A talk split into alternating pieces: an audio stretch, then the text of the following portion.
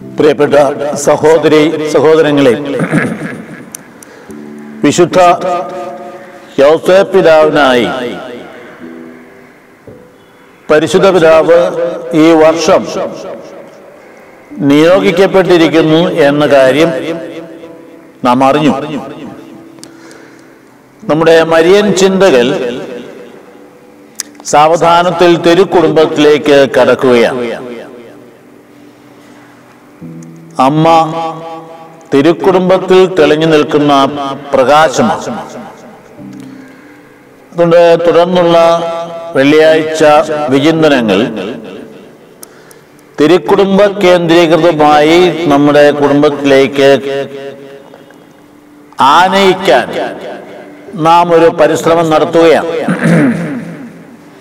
ശ്രീസപിതാവിന്റെ മധ്യസ്ഥം അതിന് നമ്മെ സഹായിക്കട്ടെ എന്ന് നമുക്ക് ആദ്യം പ്രാർത്ഥിക്കാം. മനുഷ്യൻ സൃഷ്ടിക്കപ്പെട്ടിരിക്കുന്നത് ഒരു വ്യക്തിയായിട്ടല്ല.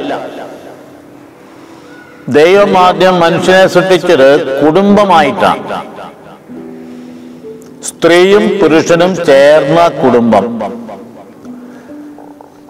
വിശുദ്ധ ഗ്രന്ഥത്തിന്റെ ആദ്യ അധ്യായങ്ങളിൽ സൃഷ്ടികർമ്മം നടക്കുന്നിടത്ത് ദൈവം. ആറാം ദിവസം സൃഷ്ടിയുടെ മകുടമായി മനുഷ്യനെ സൃഷ്ടിച്ചു. ഇനി നമുക്ക് മനുഷ്യനെ സൃഷ്ടിക്കാമെന്ന് പറഞ്ഞുകൊണ്ട് ദൈവം തന്റെ ഛായയിലും സാദൃശ്യത്തിലും മനുഷ്യനെ സൃഷ്ടിച്ചു എന്നാണ് പറഞ്ഞിരിക്കുന്നത്. തന്റെ ഛായയിലും സാദൃശ്യത്തിലും എന്ന് പറയുമ്പോൾ അവിടെ ഒരു വ്യക്തിബന്ധം വരികയാണ്. ദൈവവും മനുഷ്യനും തമ്മിലുള്ള ബന്ധം. ഞാൻ നീ ബന്ധം കടന്നു വരികയാണ്. അതുകൊണ്ട് മനുഷ്യൻ അടിമയല്ല. മനുഷ്യനെ സൃഷ്ടിച്ചത് പ്രപഞ്ചത്തിന് മുഴുവൻ അധിപൻ അധിപനാക്കാനാണ് അതുകൊണ്ടാണ് മനുഷ്യനോട് ദൈവം പറഞ്ഞു നീ പേര് ചൊല്ലി വിളിക്കുക. നമുക്കിവിടെ കുടുംബത്തിലേക്ക് പ്രവേശിക്കാം. അവിടെ ഛായയിലും സാദൃശ്യത്തിലും ദിമേജ് ആൻഡ് ലൈക്നെസ് എന്നാണ് പറയുക.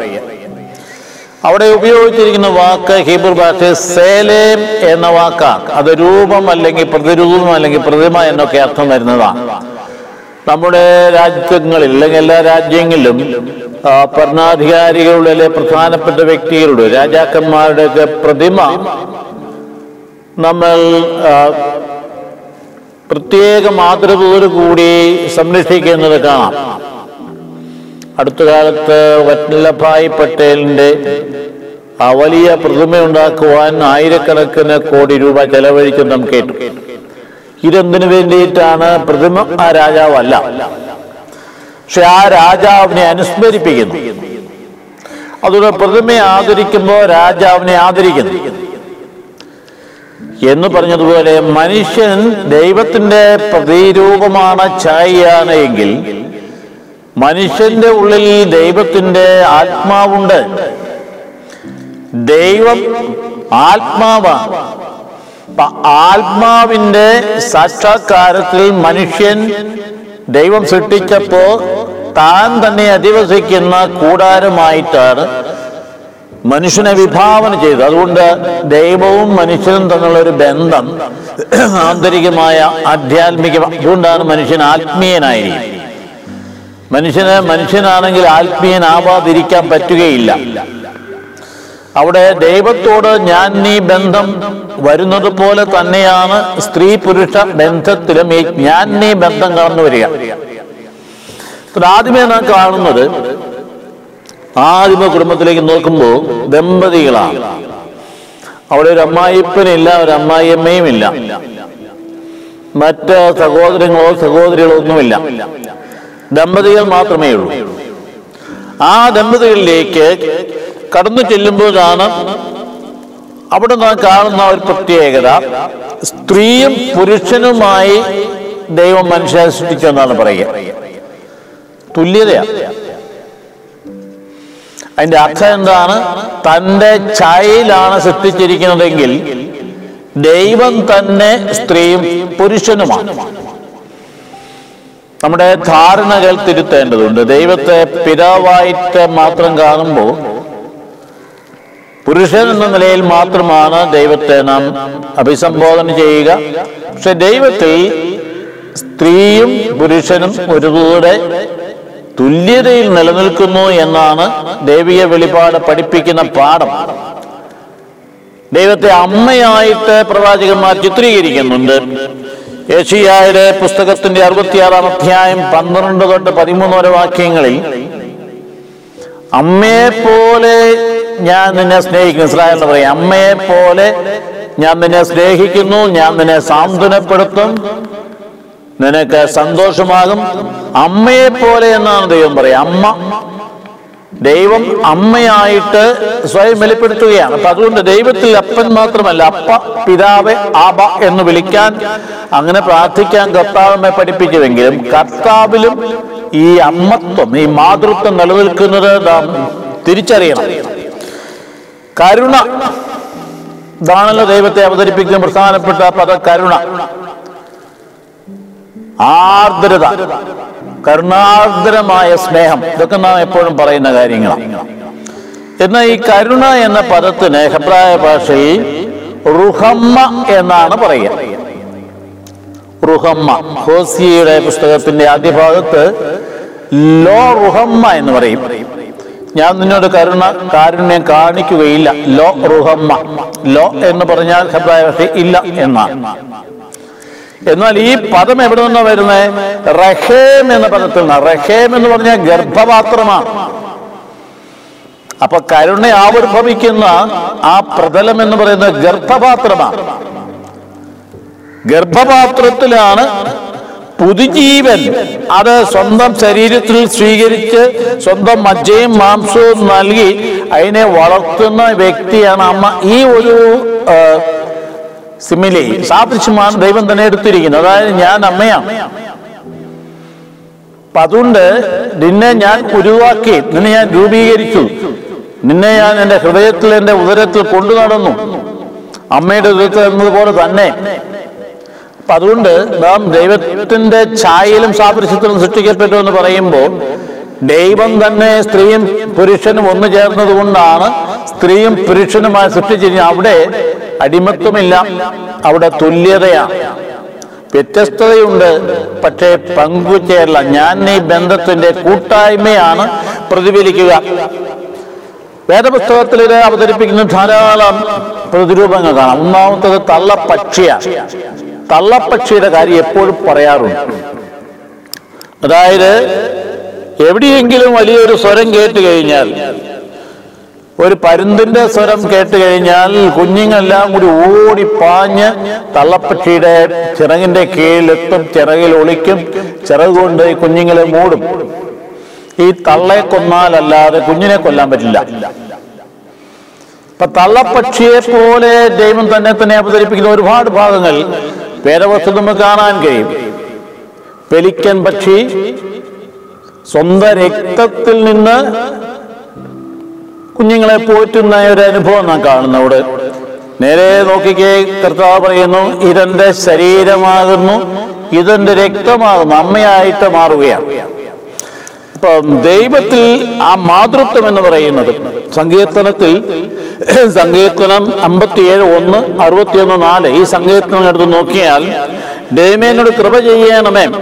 അങ്ങയിൽ ഞാൻ ആശ്രയിക്കുന്നു അഭയം തന്നു. വിനാശത്തിന്റെ കൊടുങ്കാറ്റ് കടന്നു പോകുമ്പോഴും ഞാൻ അങ്ങയുടെ ചിറകിൻ കീഴിൽ അഭയം പ്രാപിക്കും. വിനാശത്തിന്റെ കൊടുങ്കാറ്റ് കടന്നു പോകുവോളും. അപ്പോ ദൈവം അവിടെ സംരക്ഷകനായി തള്ളപ്പക്ഷിയെ പോലെ ചിറക് വിരിച്ച് നിൽക്കുക. വിനാശത്തിന്റെ കൊടുങ്കാറ്റ് പരുന്ത് കഴുകൻ കടന്നു വരുന്നു. അതുപോലെ മറ്റു സങ്കീർത്തനത്തിൽ അറുപത്തി ഒന്ന് അധ്യായത്തിൽ അങ്ങയുടെ കൂടാരത്തിൽ ഞാൻ എന്നേക്കും വസിക്കും അങ്ങയുടെ ചിറകിൻ കീഴിൽ ഞാൻ സുരക്ഷിതനായിരിക്കട്ടെ. അപ്പൊ നമുക്ക് നമ്മുടെ മനസ്സിൽ കൊണ്ടുവരുന്ന ചിന്ത ദൈവത്തിന്റെ ഛായ ദൈവത്തിന്റെ സാദൃശ്യം എന്ന് പറയുമ്പോൾ ദൈവത്തിൽ തന്നെ അമ്മയും അപ്പനും ഒരുപോലെ നിറഞ്ഞു നിൽക്കുന്നത് കൊണ്ടാണ് സ്ത്രീയും പുരുഷനുമായിട്ട് സൃഷ്ടിച്ചിരിക്കുന്നതെന്നാണ് ഏഷ്യാല പുസ്തകത്തിന്റെ മുപ്പത്തിയൊന്ന് അധ്യായ അഞ്ചാം വാക്യത്തിൽ പക്ഷി ചിറകിൻകിൽ എന്ന പോലെ സൈന്യങ്ങളെ കർത്താവ് ജെറൂസലേമിനെ സംരക്ഷിക്കും. പക്ഷി ചിറയൻ കീഴിൽ എന്നതുപോലെ എന്നാ പറഞ്ഞിരിക്കും. എന്നിട്ട് അതിന്റെ അവസാന ഭാഗത്ത് പറയുന്നു ജെറൂസലേമെ നീ മത്സരിച്ച് ഉപേക്ഷിച്ചവന്റെ പക്കലേക്ക് തിരിച്ചു വരുവേൻ. മത്സരിച്ച് ഉപേക്ഷിച്ചവന്റെ പക്കലേക്ക്. അപ്പൊ അവിടെയും കാണുന്ന ചിത്രം മാതൃത്വത്തിന്റെ ആർദ്രതയും കരുണയുമാണ് ദൈവത്തിൽ നിറഞ്ഞു നിൽക്കുന്നത്.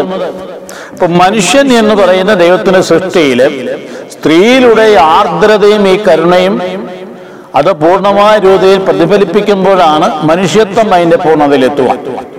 അതുകൊണ്ടാണ് സ്ത്രീ ഇല്ലാതെ മനുഷ്യൻ പൂർണനാവുന്നില്ല പുരുഷനില്ലാതെ സ്ത്രീയും പൂർണയാവുന്നില്ല.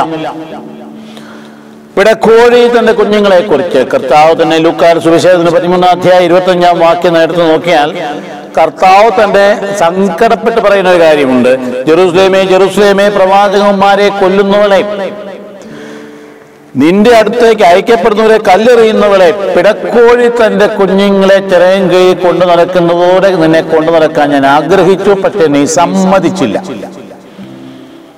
ഓക്കെ ഈശോ അവിടെ അമ്മയായിട്ട് മാറുക. പിടക്കോഴി തന്റെ കുഞ്ഞുങ്ങളെ ചിറയൻ കീഴിൽ കൊണ്ടു നടക്കുന്നത് പോലെ നിന്നെ കൊണ്ടു നടക്കാൻ ഞാൻ ആഗ്രഹിച്ചു പക്ഷേ നീ സമ്മതിച്ചില്ല.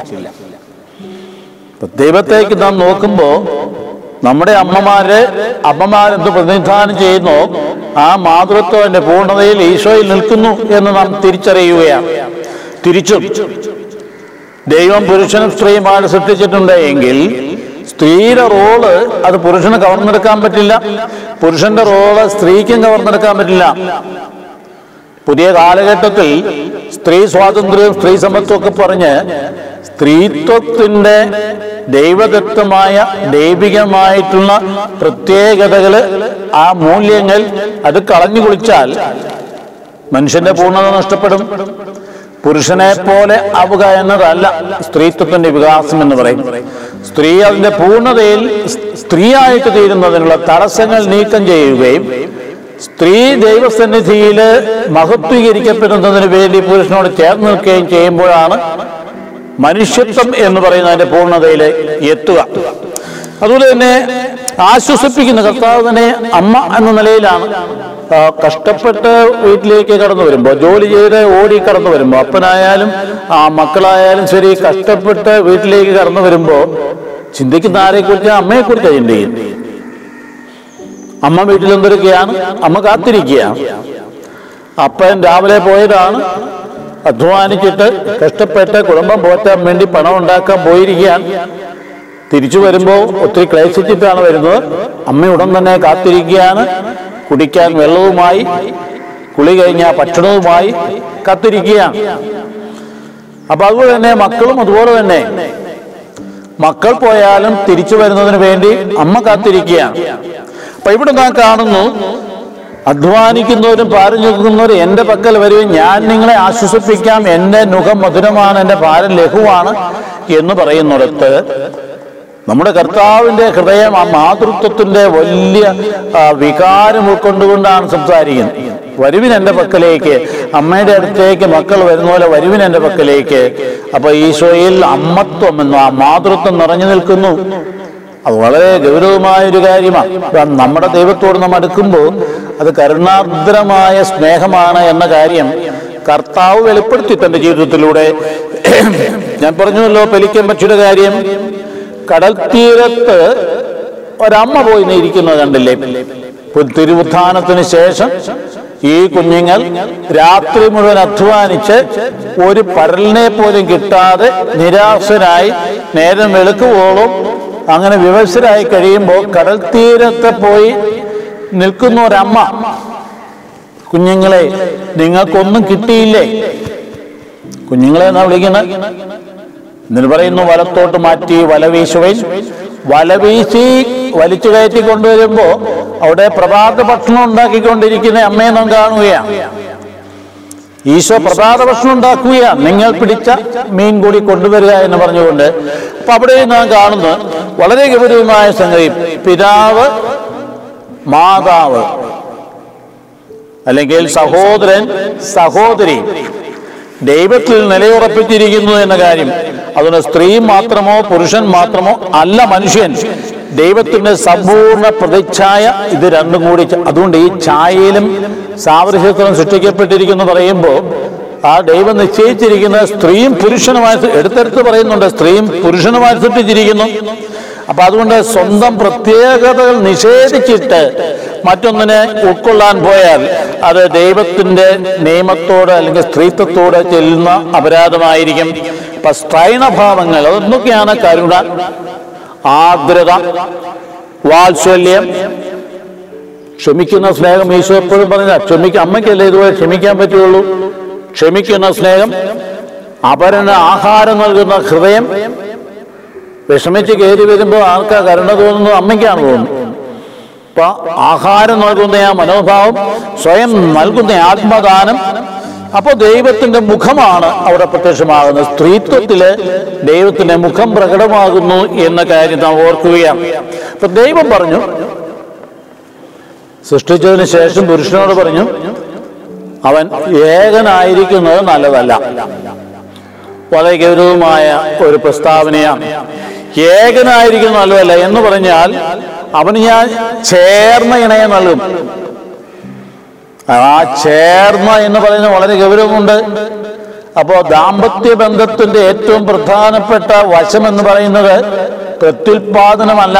രണ്ടാമത്തെ കാര്യമാണ് സഖിത്വമാണ് ചേർന്ന ഇണ സഖിത്വം പ്രദാനം ചെയ്യുകയാണ്. അപ്പൊ അതുകൊണ്ട് അതിനനുസൃതമായിട്ട് നമ്മുടെ ജീവിതത്തെ ക്രമീകരിക്കാൻ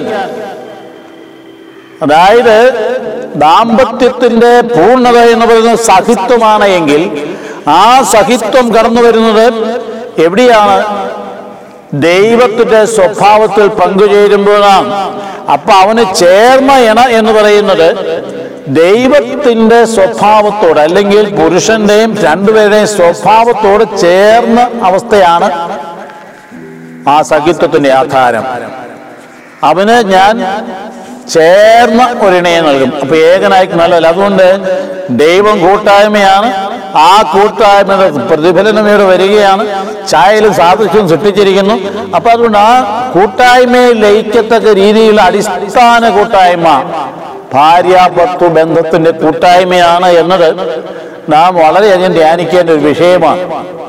അപ്പൊ അതുകൊണ്ട് ആ വിഷയത്തിൽ നമ്മുടെ ഇണ ചേരുന്നു എന്ന് പറയുമ്പോൾ ആത്മാവിന്റെ ബന്ധം അവിടെ പരസ്പരം ആരുടെ ഉടമസ്ഥാവകാശമില്ല അവിടെ ആധിപത്യവുമില്ല അവിടെ ഞാൻ നീ തുല്യതയാണ്.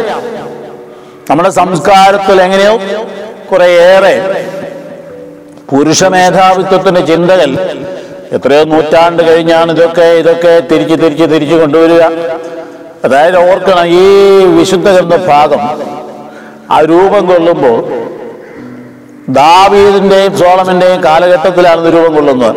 ഓർത്ത് നോക്കിയ സിറ്റുവേഷൻ എന്താണെന്ന്. ദാവീദിന്റെയും സോളമിന്റെയും കാലഘട്ടം. തനിക്ക് ഇഷ്ടമുള്ളവരെയൊക്കെ ഭാര്യയായിട്ട് സ്വീകരിക്കുന്ന ദാവീദിന്റെ സ്വഭാവം. തനിക്ക് ഇഷ്ടപ്പെട്ട സ്ത്രീയെ സ്വീകരിക്കാൻ വേണ്ടി അവളെ ഭർത്താവിനെ പട്ടാളത്തിന്റെ മുൻനിരയിൽ നിർത്തി വധിച്ചതിന് ശേഷം ഊറിയ എന്ന പട്ടാളക്കാരനെ വധിച്ചതിന് ശേഷം അക്ഷയബായെ സ്വന്തമാക്കുന്ന ദാവീദിന്റെ സ്വഭാവം ദൈവം അംഗീകരിക്കുന്നതല്ല. അംഗീകരിക്കുന്നതല്ല. എഴുന്നൂറോളം ഭാര്യമാരും മുന്നൂറോളം ഉപകാര്യമാരും ഉണ്ടായിരുന്ന വ്യക്തിയാണ് സോളമൻ. ഈ രണ്ടുപേരുടെയും കാലഘട്ടങ്ങളിലാണ് ദൈവനിവേശിതമായ ഈ വലിയ തിരു ദൈവ വചന ഭാഗം രൂപം കൊള്ളുന്നത് തന്നെ. ഇപ്പൊ ദൈവത്തിന്റെ ഇടപെടൽ കണ്ടില്ലേ? മനുഷ്യന്റെ വളരെ വികൃതമായ അകപ്പതിച്ച ഒരു സാഹചര്യത്തിൽ അവരെ പൊക്കി ഉണർത്തിയെടുക്കാൻ വേണ്ടി ദൈവം സത്യങ്ങൾ വെളിപ്പെടുത്തുകയാണ്. അപ്പൊ അതുകൊണ്ട് ദൈവം വെളിപ്പെടുത്തി സത്യം അതിന്റെ പൂർണതയിൽ എത്തുന്നതിന് ഈ ഒരു പക്ഷേ കാലഘട്ടം വേണ്ടി വന്നേക്കാം. പക്ഷേ ഇതിലേക്ക് കുറെ കുറെ താവധാനം നടന്ന് നടന്ന് നടന്ന് നടക്കുന്നുണ്ട് എങ്കിൽ പോലും അവിടെ ഇവിടെ സ്ത്രീ സമത്വം എന്നൊക്കെ പറയുമ്പോൾ ഉണ്ടാകുന്ന ചിന്തയല്ല ഇവിടെ. സ്ത്രീയുടെ സ്വഭാവത്തിലുള്ള അതിന്റെ പൂർണതയിൽ പുരുഷനും പുരുഷന്റെ സ്വഭാവത്തിന്റെ പൂർണതയിലും ഒന്നു ചേരുമ്പോൾ ഉണ്ടാകുന്ന പ്രത്യേക അവസ്ഥ അത് ദൈവത്തിന്റെ മഹത്വമാണ്. അതാണ് ദൈവത്തിന്റെ ഛായ എന്ന് പറയുക. അതുകൊണ്ട് സ്ത്രീയുടെ സ്ത്രീത്വത്തിന്റെ പ്രത്യേകത മറന്നുകൊണ്ടോ അവഗണിച്ചുകൊണ്ടോ അല്ല. നമ്മൾ ഇന്നും കാണുന്ന ഒരു പ്രത്യേകതയുണ്ടല്ലോ ഇന്ന് ഭരണരംഗത്ത് സ്ത്രീകൾ ധാരാളം കടന്നു വരുന്നുണ്ട്. കഴിഞ്ഞ തെരഞ്ഞെടുപ്പെല്ലാം കണ്ടു. നല്ല കാര്യം തന്നെയാണ് പക്ഷെ അവിടെ എന്താണ് പ്രതീക്ഷിക്കുന്നത്? ഭരണരംഗത്ത് മനുഷ്യരുള്ള സമീപനത്തിൽ ദൈവം നിശ്ചയിച്ച സ്ത്രീത്വത്തിന്റെ നല്ല ഗുണങ്ങൾ നാം മുമ്പേ പറഞ്ഞ ഗുണങ്ങൾ കരുണാർദ്രമായിട്ട് മനോഭാവം അവരിനോടുള്ള ആഭിമുഖ്യം അവന്റെ വിഷമതയിലുള്ള ആശ്വാസം കൊടുക്കാൻ സന്നദ്ധത ഇതാണ് കടന്നു വരുന്നതെങ്കിൽ അത് മനുഷ്യത്വത്തിന്റെ പൂർണതയാണ്. ഭരണത്തിന്റെ നന്മയാണ്. പക്ഷെ നാം കണ്ടുവരുന്ന നേരെ തിരിച്ച.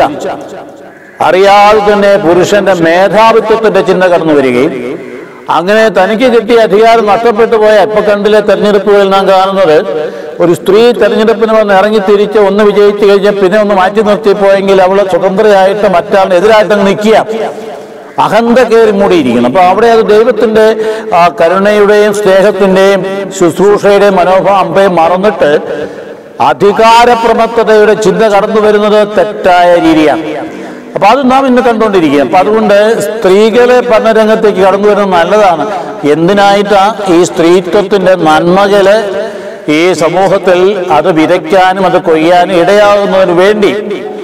പക്ഷെ അതിന് വിപരീതമായ സാഹചര്യം ഉണ്ടാകുമ്പോൾ അത് തിന്മയുടെ കടന്നു വരില്ല ഇവിടെ തിന്മ കത്തി നിന്നിരുന്ന സാഹചര്യം. പ്രത്യേകിച്ച് കുടുംബ ബന്ധത്തിൽ തിന്മ കത്തി നിന്നിരുന്നു. കുടുംബ ബന്ധത്തിൽ ഉണ്ടാകേണ്ട ആ സഖിത്വം എന്ന് പറയുന്നത് അത് മാറ്റി നിർത്തിയിട്ട് വെറും സുഖലോലുപതയുടെ ഭാഗമായി ദാമ്പത്യത്തെ കണ്ട രാജാക്കന്മാര്. ദാവിത രാജാവും ഒരുപോലെ തന്നെ സോളമനും ദൈവത്തിന് തിരഞ്ഞെടുക്കപ്പെട്ട രാജാവാണെങ്കിൽ തന്നെ തെറ്റും തെറ്റ് തന്നെയാണ്. ആ തെറ്റിനെ അത് കറക്റ്റ് ചെയ്യാൻ വേണ്ടി അവരുടെ കാലഘട്ടത്തിലാണ് ഈ ടെക്സ്റ്റ് ഉണ്ടായത് എന്ന് പഠിപ്പിക്കുന്നു പണ്ഡിതന്മാരും. അപ്പൊ ആ ടെക്സ്റ്റ് ദൈവനിവേശിതമായി വിശുദ്ധ ഗ്രന്ഥത്തിന്റെ ഗ്രന്ഥകാരനോടെ ആവിഷ്കൃതമാകുമ്പോൾ ദൈവം വെളിപ്പെടുത്തുന്നു നിന്റെ ഈ പോക്ക് ശരിയല്ല ഇങ്ങനെയല്ല ഞാൻ വിഭാവനം ചെയ്യുന്നത്. ഞാൻ വിഭാവനം ചെയ്യുന്നത് സ്ത്രീയും പുരുഷനും നമ്മളെ സഖിത്വമാണ്. അത് ആന്തരികമായ ആത്മബന്ധത്തിന്റെ ദൃഢതയാണ്. അത് കർത്താവിലേക്ക് വരുമ്പോൾ പൂർണമായിട്ട് വെളിപ്പെടുന്നുണ്ടെങ്കിലും അന്ന് തൊട്ട് ഇത് ആരംഭിച്ചിരുന്നു എന്ന കാര്യം ഓർക്കണം. അന്നത്തെ സാഹചര്യത്തിൽ വലിയ അടിമത്വത്തിന്റെ രീതിയിൽ സ്ത്രീയെ കൈകാര്യം ചെയ്തിരുന്നതിന്റെ പശ്ചാത്തലത്തിലാണ് ദൈവിക വെളിപാട് കടന്നു വരിക. അപ്പൊ അവിടെ എങ്ങനെയാ സൃഷ്ടിക്കുന്ന മനുഷ്യൻ പുരുഷനെ ഒരു ഗാഠനിദ്രയിലാക്കി എന്ന് വായിക്കുന്നുണ്ടല്ലോ നമ്മൾ ഗാഠനിദ്രയിലാക്കി. വേദപുസ്തകത്തിൽ ഈ ഗാഠനിദ്രയ്ക്ക് ഒരു രഹസ്യാത്മക അർത്ഥമുണ്ട് എന്ന് പറഞ്ഞാൽ മിസ്റ്ററി എന്ന് പറയും. അതായത് രഹസ്യം എന്ന് പറഞ്ഞാൽ പുറത്തു പറയാൻ കൊള്ളില്ലാത്ത എന്ന അർത്ഥത്തിലല്ല അതിനകത്ത് നിഗൂഢമായ സത്യങ്ങൾ ഉൾക്കൊള്ളുന്ന രഹസ്യാത്മകത. രണ്ട് മൂന്ന് തലങ്ങളിൽ ഈ കാണുന്നുണ്ട്. വേദപുസ്തകത്തിൽ ഒന്ന് ഈ ആദത്തെ ആദത്തിൽ നിന്ന് സ്ത്രീയെ സൃഷ്ടിച്ചു കഴിയുമ്പോൾ ആദത്തെ ഒന്ന് ഗാഠനിദ്രയിലാക്കി. ഗാഠനിദ്രയിലാക്കി. രണ്ടാമത് നാം കാണുന്ന ഒരു ഗാഠനിദ്ര ദൈവജനത്തിന്റെ രൂപീകരണത്തിന്റെ ആദ്യഘട്ടത്തിൽ അബ്രാഹവുമായിട്ട് ഒരു ഉടമ്പടി ദൈവം ചെയ്യുന്നതിന് തൊട്ടു മുൻപ് അബ്രഹാമിനെ ഗാഠനിദ്രയിലാക്കി. അപ്പോഴാണ് കഴുകന്മാരൊക്കെ വന്ന് ബലിവസ്തുക്കളെ തട്ടിക്കൊണ്ടു പോകാനായിട്ട് ഒരുങ്ങി. ഉൽപ്പത്തി പുസ്തകത്തിൽ വായിക്കുന്നു. അപ്പോൾ അതിനെയൊക്കെ ആട്ടി ഓടിക്കുകയും ചെയ്ത. ആ വലിയ സാഹചര്യത്തിൽ അബ്രഹാം കിടന്നു ഭയങ്കരമായ ഉറക്കത്തിൽ ഗാഠനിദ്രയിലാക്കി ഗാഠനിദ്രയിലാണ് നിന്റെ മക്കൾ നാനൂറ്റി അമ്പത് വർഷക്കാലം ഈജിപ്തിൽ അടിമകളായിരിക്കും. പിന്നീട് അങ്ങോട്ട് തിരിച്ചു വരും എന്നൊക്കെ പറയുന്ന ഉള്ളിന്റെ പ്രചോദനം ദൈവത്തിന്റെ വെളിപാടുകയാണ് അപ്പൊ ഗാഠനിദ്ര അതിലൂടെ എന്തോ വലിയ ഒരു കാര്യം സംഭവിക്കാൻ പോകുന്നു എന്നതിന്റെ സൂചനയാണ് ഈ ഗാഠനിദ്ര എന്തോ ഒരു വലിയ സംഭവം ഉണ്ടാകാൻ പോകുന്നു. അത് ദൈവത്തിന്റെ പദ്ധതിയാണ് ഇത് തന്നെയാണ് ഗതസുമേൻ തോട്ടത്തിൽ കർത്താവ് പൂങ്കാവനത്തിൽ രക്തമിയത്ത് പ്രാർത്ഥിച്ച് തന്റെ നിമിഷങ്ങൾക്കകം നടക്കാൻ പോകുന്ന കാര്യങ്ങൾ ഉള്ളിൽ കണ്ടുകൊണ്ട് മാനുഷികമായിട്ട് വിലപിച്ച് വിഷമിച്ച് ആശ്വാസം കൊണ്ട് വരുമ്പോ അപ്പസ്തോലന്മാര് പത്രോസും യാക്കും യോഹാനും ഗാഠനിദ്രയിലാണ്. ആ ഗാഠനിദ്ര തന്നെയാണ് വരാൻ പോകുന്നു. പുതിയ ഒരു ഇസ്രായേൽ ജനിക്കാൻ പോകുന്നു. കർത്താവിന്റെ പീഡാനുഭവ മരണത്തിൽ നിന്ന് പുതിയൊരു ഇസ്രായേൽ സഭ ജനിക്കാൻ പോകുന്നു. ജനിക്കാൻ പോകുന്നതിന് മുൻപ് ദൈവം തന്നെ അതിന്റെ ഉത്തരവാദികളാകേണ്ടവരായ അപ്പസ്തോലന്മാരെ ഒരു ഗാഠനിദ്രയിലാഴ്ത്തി എന്ന് വേണമെങ്കിൽ പറയാം. അപ്പൊ അവിടെ ഇവിടെ ഒരു അർത്ഥം നാം പ്രത്യേകിച്ച് ഒരു പുതിയൊരു അർത്ഥം കണ്ടെത്തേണ്ടത് ഗാഠനിദ്രയിലായിരുന്ന വ്യക്തിയുടെ വാരിയലിൽ നിന്ന് ദേവശാസ്ത്രന്മാർ പലപ്പോഴും പറഞ്ഞിട്ടുള്ളതാണ് പാദത്തിൽ നിന്നല്ല തലയിൽ നിന്നുമല്ല നട്ടലൊന്നുമല്ല നട്ടലിന്റെ അടുത്തിറങ്ങി പെണ്ണിനെ പുറകെ നിർത്തേണ്ടതായിട്ട് വരും വാരിയൽ എന്ന് പറയുന്നത് ഹൃദയത്തോട് ചേർന്ന് നിൽക്കുന്ന ഭാഗമാണ്. അവിടെ മറ്റൊരു സന്ദേശം നാം ഉൾക്കൊള്ളുന്നത് ഒരു ശരീരത്തിൽ നിന്നാണ് രൂപീകൃതമാകുന്നത്. അതുകൊണ്ടാണ് പിന്നീട് ഭാവിയിൽ സ്ത്രീയും പുരുഷനും ഒരു ശരീരമായി തീരും. അവർ രണ്ടല്ല ഒന്നാണെന്ന് പറയേണ്ടി വന്നത്. ഒരു ശരീരത്തിൽ നിന്നാണ് സ്ത്രീ ജന്മമെടുക്കുന്നത്. അപ്പൊ അങ്ങനെ വരുമ്പോഴാണ് ഈ ഗാഠനിദ്ര കഴിഞ്ഞ് ദൈവത്തിന്റെ അത്ഭുതകരമായ ഒരു സൃഷ്ടികർമ്മം നിർവഹിക്കപ്പെട്ടവിടെ. അത്ഭുതകരമായ സൃഷ്ടികർമ്മം നിർവഹിക്കപ്പെട്ടു. അഹുവ അവിടെ ജനിക്കുകയാണ്. ദൈവമാതാവിന്റെ പ്രതീകമാണ് പഴയ നിയമത്തിലെ അഹുവ വഴിതെറ്റിപ്പോയെങ്കിലും തെറ്റ് ചെയ്തു പോയെങ്കിലും പുതിയ അഹുവ അമ്മയാണ്. അപ്പൊ അവിടെ ജനിക്കുകയാണ് അവിടെ ആ ജനിക്കുമ്പോൾ തന്നെ പുരുഷ ശരീരം എന്ന് പറഞ്ഞാൽ അർത്ഥം എന്താണ്? രണ്ടും രണ്ടായിട്ട് കരുതാൻ പാടുള്ളതല്ല. അപ്പൊ അതുകൊണ്ട് അതനുസരിച്ചുള്ള ജീവിത ബന്ധങ്ങളെ പുനഃക്രമീകരിക്കാൻ കഴിയണം നമ്മുടെ കുടുംബങ്ങളിൽ. ഈ ഒരു സത്യം വെച്ച് നമ്മുടെ കുടുംബത്തിലേക്ക് നോക്കുകയെ ഈ ദാമ്പത്യത്തിന്റെ ആ വലിയ സഖിത്വം എന്ന് പറയുന്നത് അത് മരിക്കുന്നവരെ നിലനിൽക്കേണ്ടത് അത് എങ്ങനെയാണ് ഉലയി ഉലഞ്ഞു പോകുന്നത്? മറ്റ് ഭൗതിക മൂല്യങ്ങൾ കടന്നാക്രമണം ചെയ്യുമ്പോഴല്ലേ? ഭൗതിക മൂല്യങ്ങൾ കടന്നാക്രമണം ചെയ്യുമ്പോഴാണ് ഈ സഹിത്വത്തിന്റെ ചങ്ങല പൊട്ടിപ്പോവുകയും ബന്ധം നഷ്ടപ്പെട്ടു പോവുകയും ചെയ്യുന്നത്. അപ്പൊ അതുകൊണ്ട് അവിടെ നമ്മുടെ ഗൗരവമായിട്ട് എടുക്കേണ്ട ഒരു കാര്യം ദൈവത്തിന്റെ പദ്ധതിയിലേക്ക് കുടുംബങ്ങൾ തിരിച്ചു വരണം. ദൈവം ആഗ്രഹിക്കുന്ന വിഭാവനം ചെയ്യുന്ന പദ്ധതിയിലേക്ക് തിരിച്ചു വന്നെങ്കിൽ മാത്രമേ ആന്തരിക സമാധാനം എന്ന് പറഞ്ഞ് നമുക്ക് ഉൾക്കൊള്ളാൻ പറ്റുകയുള്ളൂ. മനുഷ്യന്റെ സമാധാനം സത്യത്തിലേക്ക് തിരിയും. സത്യം എന്ന് പറഞ്ഞാൽ എന്താ സത്യം? സത്യം എന്ന് പറഞ്ഞാൽ ദൈവം എന്ത് ആഗ്രഹിക്കുന്നു എങ്ങനെയാകണം ആഗ്രഹിക്കുന്നു അതാണ് സത്യം. അപ്പോൾ ഒരു ഭാര്യയും ഭർത്താവും എന്തായിരിക്കണം എന്ന് ദൈവം ആഗ്രഹിക്കുന്നു അതാണ് സത്യം. അതാണ് സത്യത്തിലേക്ക് തിരിച്ചു വരിക. മനുഷ്യർ എന്തായിരിക്കണം ദൈവം ആഗ്രഹം അതാണ് സത്യം. വഴിയും സത്യവും ജീവനും ഞാനാണെന്ന് കർത്താവ് സത്യമാകുന്നു എന്ന് പറഞ്ഞത് ദൈവപിതാവ് എന്ത് ആഗ്രഹിക്കുന്നു അതാണ് ഞാൻ. അപ്പൊ ആ വിധത്തിൽ നമുക്ക് ദൈവത്തിന്റെ പദ്ധതി പ്രകാരം ഇവിടെ വിളിക്കപ്പെട്ടിരിക്കുന്ന ഈ ആദ്യ കുടുംബത്തിന്റെ സൃഷ്ടികർമ്മത്തിന് രൂപകരണത്തിൽ തന്നെ ദൈവ സത്യങ്ങൾ ദൈവികമായ മൂല്യങ്ങൾ വെളിവാക്കപ്പെട്ടിരിക്കുന്നു. അപ്പൊ പ്രാക്ടിക്കലാകുമ്പോൾ കുടുംബങ്ങളിലേക്ക് കടന്നു വരുമ്പോഴോ ഇതൊക്കെ പണ്ട് നമ്മുടെ കുടുംബങ്ങളിലെ ഇതൊന്നും പഠിക്കാതെ അറിയാതെ മനസ്സിലാക്കാതെ ഒക്കെ ഇത് ജീവിച്ചവരാണ് നമ്മുടെ പൂർവികർ അവരെ ആരും ഈ വേദവസ്തു ഇതുപോലെ പഠിപ്പിച്ചിട്ടില്ല അതുകൊണ്ട് മനസ്സിലാക്കിയിട്ടുമില്ല പക്ഷേ അവരുടെ ഹൃദയത്തിൽ ഈ ദൈവജ്ഞാനം ഉണ്ടായിരുന്നു. അതുകൊണ്ടാണ് അവർ ആ ബന്ധത്തിൽ ഒരു വിള്ളൽ ഉണ്ടാകാൻ അനുവദിച്ചിരുന്നില്ല. മക്കളെ കുറിച്ച് ഉണ്ടാക്കാൻ അനുവദിച്ചിരുന്നാൽ അനുവദിച്ചിരുന്നില്ല. അപ്പൊ അതുകൊണ്ട് അത് നമ്മൾ വീണ്ടെടുക്കാൻ ഇന്നത്തെ ഘട്ടങ്ങളിൽ ഭൗതിക മൂല്യങ്ങളുടെ അതിക്രമം കൊണ്ട് ഇങ്ങനെയുള്ള അടിസ്ഥാന മൂല്യങ്ങളിൽ തകർച്ച വന്നിട്ടുണ്ടെങ്കിൽ തിരിച്ചെടുക്കണം. വിശുദ്ധ യൗസപിതാവിന് മധ്യസ്ഥം അവിടെ നമുക്ക് അനിവാര്യമായ ഒരു കാര്യമാണ്. അതായത് നമ്മുടെ കുടുംബ ബന്ധങ്ങളുടെ ഏറ്റവും അടിസ്ഥാനം. കുടുംബ ബന്ധങ്ങൾ മാത്രമല്ല സമൂഹത്തിന്റെ തന്നെ അടിസ്ഥാനം രാജ്യത്തിന്റെ അടിസ്ഥാനം ലോകത്തിന്റെ അടിസ്ഥാനം വളരെ ഉറപ്പുള്ള കെട്ടുറപ്പുള്ള കുടുംബമാണ്. ഈ കെട്ടുറപ്പുള്ള കുടുംബത്തിന്റെ ഏറ്റവും വലിയ ദൈവികമായിട്ടുള്ള അവസ്ഥ എന്ന് പറയുന്നതാണ് സ്ത്രീ പുരുഷൻ തമ്മിലുള്ള സഖിത്വം. അവർ തമ്മിലുള്ള ആത്മബന്ധം. ഭാര്യയും ഭർത്താവുള്ള ആത്മബന്ധം. അതിനകത്ത് വിള്ളൽ ഉണ്ടാകാൻ പാടില്ല എന്ന സത്യം വേദപുസ്തക വിവരണത്തിലൂടെ നമ്മെ പഠിപ്പിക്കുന്നു. അതുപോലെ തന്നെ ബഹുപാര്യാത്വത്തെ വേദപുസ്തകം ഈ ദൈവിക വെളിപാടുകളിലൂടെയാണ് തകർത്ത് കളഞ്ഞത്. എഴുന്നൂറ് ഭാര്യമാരും സോളമന് മുന്നൂറ് ഉപനാരിമാരും ഇഷ്ടമുള്ളവരെയൊക്കെ ഭാര്യയാക്കുന്ന ദാവിദിന്റെ സ്വഭാവം. അതുപോലെ പോയിരുന്ന ഒരു ജീവിത സാഹചര്യത്തിലൂടെയാണ് ഈ വെളിപാട് കടന്നു വരുന്നത്. ബഹുഭാര്യാത്വം ദൈവത്തിന്റെ പദ്ധതിക്ക് വിരുദ്ധമാണ്. അതൊന്ന് നാം ഉൾക്കൊള്ളുന്നതുകൊണ്ടാണ് ഇപ്പോൾ അതൊരു പൊതുവെ അംഗീകരിക്കപ്പെടുന്ന സംഗതിയാണ്. എങ്കിൽ പോലും ഇന്നത്തെ സാഹചര്യത്തിൽ ചില കോടതി വിധികളൊക്കെ ഇതിന് വിപരീതമായിട്ട് പോകാറുണ്ട്. പ്രായപൂർത്തിയായി കഴിഞ്ഞ സ്ത്രീയും പുരുഷനും ആരാരോട് ചേർന്നാലും തെറ്റില്ല എന്ന് പറയാൻ മാത്രമുള്ള ധാർമ്മികമായ വഴിതെറ്റൽ കോടതികൾക്കുണ്ടായിട്ടുണ്ട്. അത് ക്രിസ്തീയ ധാർമ്മികതയല്ല. നമുക്കത് ഉൾക്കൊള്ളാൻ പറ്റില്ല. അത് വെച്ചുകൊണ്ട് നമുക്ക് ജീവിതത്തെ കാണാനും പറ്റുകയില്ല. അപ്പൊ അതുകൊണ്ട് ആ വിധത്തിൽ കാണുകയും ഒപ്പം തന്നെ ഇന്ന് ഏറ്റവും കൂടുതൽ വ്യാപകമായിട്ട് ഉപഭോഗ വസ്തുവായിട്ട് സ്ത്രീത്വത്തെ കൈകാര്യം ചെയ്യുന്ന അധർമ്മം സാംസ്കാരികമായ അധപ്പതനം അത് ഒരു വേണ്ട വിധത്തിൽ ചർച്ച ചെയ്യപ്പെട്ട് മനുഷ്യ മനസ്സിലേക്ക് കടന്നു വരേണ്ട ഒരു കാര്യമാണ്.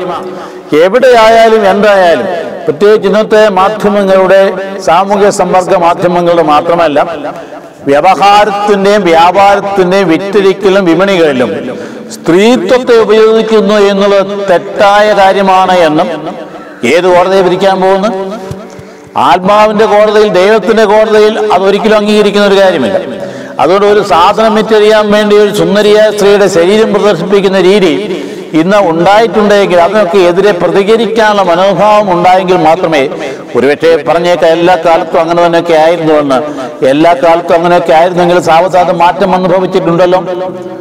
ആദ്യം പറഞ്ഞതുപോലെ ബഹുഭാര്യാത്വത്തിന്റെ തികവിൽ നൂറുകണക്കിന് ഭാര്യമാരെയും കൊണ്ട് നടന്ന കാലഘട്ടങ്ങളൊക്കെ ഉണ്ടായിരുന്നു മനുഷ്യ ജീവിതത്തിലെങ്കിൽ. അവിടുന്നൊക്കെ മനുഷ്യൻ പുരോഗമിച്ച് മാറി മാറി വന്ന് ദൈവ വെളിപാട് സത്യത്തിലേക്ക് വന്നു വന്ന് വന്ന് അവസാനം ഏകപാര്യാപ്തം എന്ന് പറയുന്ന ഐഡിയയിലാണെന്ന കാര്യം എല്ലാ ലോകത്തിന്റെ എല്ലാ വിഭാഗങ്ങളെയും സ്വാധീനിക്കത്തക്ക രീതിയിൽ രംഗപ്രവേശം ചെയ്തുവല്ലോ. അങ്ങനെയാണ് എങ്കിൽ ഇന്ന് ലോകവ്യാപകമായി ബിസിനസ്സിന് വേണ്ടി വ്യാപാരത്തിന് വേണ്ടി സ്ത്രീത്വത്തെ വിനിയോഗിക്കുന്നത് ശരിയല്ല എന്നുള്ള ചാഴ്ചപ്പാട് ചർച്ച ചിന്ത മനുഷ്യരേക്ക് കടന്നു വരേണ്ടതുണ്ട്. മാത്രവുമല്ല ഇന്റർനാഷണൽ റിലേഷൻസിൽ പോലും കാര്യങ്ങൾ നേടാൻ വേണ്ടി സ്ത്രീകളെ ഉപയോഗിക്കുന്ന കാര്യമല്ലേ സ്വർണക്കടത്തിലൂടെയൊക്കെ നാം കാണുന്നത്? ഇതുപോലുള്ള തട്ടിപ്പിന്റെയൊക്കെ പിമ്പിൽ ഉപകരണമായിട്ട് മാറി നിൽക്കുന്നത് സ്ത്രീത്വമാണ്. തമ്പുരാൻ ഉദ്ദേശിച്ച പദ്ധതിയിൽ നമ്മെ മാറിയിട്ട് ആ സ്ത്രീത്വത്തെ മുഴുവൻ വിറ്റഴിക്കുക പണത്തിന് വേണ്ടി സമ്പത്തിന് വേണ്ടി. എല്ലാ തട്ടിപ്പിന്റെയും പണ്ടത്തേനേക്കാളൊക്കെ ഒത്തിരി അധികമായി തട്ടിപ്പിന് മുൻപന്തിൽ നിൽക്കുന്ന ഉപകരണമായിട്ട് മാറിയിരിക്കുന്ന സ്ത്രീകളാണ് സ്ത്രീത്വമാണ്. ഇവിടെയൊക്കെ ശരിയായ ബോധവൽക്കരണം ഉണ്ടാക്കേണ്ടതുണ്ട് സമൂഹത്തിനാണ് ബോധവൽക്കരണം നോക്കേണ്ടത് ഓരോ സ്ത്രീയും മനസ്സിലാക്കുക എനിക്ക് നൽകപ്പെടുക സ്ത്രീത്വം ദൈവത്തിന്റെ ഛായയാണ്. അത് കളങ്കപ്പെടുത്താൻ ഞാൻ അനുവദിക്കാൻ പാടില്ല. ദൈവത്തിന്റെ ആ കരുണാതരമായ സ്നേഹത്തിന്റെ അവതാരമാണ് ഞാൻ. ആ ദൈവത്തിന്റെ ആ കരുണയും സ്നേഹവും പ്രതിഫലിപ്പിക്കേണ്ട വ്യക്തിത്വം മറ്റെന്തോ കാര്യത്തിനു വേണ്ടിയിട്ട് സ്വാർത്ഥ ലാഭത്തിനു വേണ്ടിയിട്ട് വിറ്റഴിക്കപ്പെടുകയും ഉപയോഗിക്കപ്പെടുകയും ചെയ്യുന്ന ഉപഭോഗ അവസ്ഥ ഉണ്ടെങ്കിൽ അത് ശരിയല്ല എന്ന സ്ത്രീകൾ തന്നെ പരസ്പരം ചർച്ച ചെയ്ത് പുതിയ തലമുറയിലെങ്കിലും ഒരു ഒരു ചിന്ത ഉണ്ടാക്കിയെടുക്കേണ്ടത് അവിടെയും സ്ത്രീ സമത്വം എന്ന് പറയുമ്പോഴും ആ സമത്വം എന്ന് പറയുന്ന പുരുഷനെ പോലെ ആയി തീരുക എന്നുള്ളതല്ല സ്ത്രീ സമത്വം മറിച്ച് ദൈവം നൽകിയ സ്ത്രൈണഭാവങ്ങളെ സമൂഹത്തിന് നന്മയ്ക്കും കുടുംബത്തിന് നന്മയ്ക്കായിട്ട് സംരക്ഷിച്ചുകൊണ്ട് അതിന്റെ പൂർണതയിലെത്തുകയും ദൈവം നൽകിയ പുരുഷനുമായിട്ട് പൂർണമായ സഖിത്വത്തിലേക്ക് കടന്നു വന്നുകൊണ്ട് ദൈവത്തെ സ്തുതിക്കുകയും മഹത്വപ്പെടുത്തുകയും ചെയ്യുന്ന അവസ്ഥ സംജാതമാകുമ്പോഴാണ് കുടുംബം നേരെ പോകുന്നത്. അതുകൊണ്ട് നമ്മൾ തിരുക്കുടുംബത്തിന്റെ വഴിയിലാണിപ്പോ ആ തിരുക്കുടുംബത്തിൽ കാണുന്ന വ്യക്തികളെ ബന്ധം ഇപ്രകാരമാണ്. ആ ബന്ധത്തിൽ അതുകൊണ്ടാണ് പ്രത്യുൽപാദനമോ ലൈംഗികതയോ അതിന്റെ സെക്കൻഡറി ആയിട്ടുള്ള വശമാണ് അത് ദൈവം നൽകിയിരിക്കുന്നതാണ്. അത് അതേക്കുറിച്ച് ഞാൻ പിന്നീട് ചിന്തിക്കും. അപ്പൊ ഇവിടെ നാം കാണേണ്ട ഏറ്റവും അടിസ്ഥാനപരമായ കാര്യം ഭാര്യ ഭക്തു സഖിത്വം ബന്ധം എന്നുള്ളതാണ്. അതിലേക്ക് ദൈവത്തിലെ കൃപ നമുക്ക് ആവശ്യപ്പെടാം. നമ്മുടെ കുടുംബങ്ങളിലേക്ക് ഈ നല്ല ചിന്തകൾ കടന്നു വന്ന് അത് ഉൾക്കൊള്ളുന്ന ദമ്പതി നമുക്ക് ധാരാളം ഉണ്ട് ഇപ്പോഴും. ഇപ്പൊ തന്നെയും വളരെയധികം നല്ല കുടുംബങ്ങൾ നമുക്ക് ഉണ്ടെന്നുള്ളതാണ് നമ്മുടെ അഭിമാനം. ആ അഭിമാനത്തോടു കൂടി തന്നെ കൂടുതൽ കുടുംബങ്ങളിലേക്ക് ഈ ചിന്തകൾ കടത്തി വിട്ടുകൊണ്ട് കർത്താവിന്റെ സഭയിലെ കുടുംബങ്ങൾ പ്രകാശം പറ്റുന്ന കുടുംബങ്ങളായി തീരുവാൻ ഇടയാക്കണമേ എന്ന് ദൈവമാതാൻ മധ്യസ്ഥതയിലും വിശുദ്ധ യോസഫ് മധ്യസ്ഥതയും നമുക്ക് പ്രാർത്ഥിക്കുകയും ചെയ്യാം. നമ്മുടെ കർത്താവ് കൃപയും പിതാവായ ദൈവത്തിന്റെ സ്നേഹവും പരിശുദ്ധവും സഹവാസവും നാം എല്ലാവരും കൂടി ഉണ്ടായിരിക്കട്ടെ. ഇപ്പോഴും എപ്പോഴും എന്നേക്കും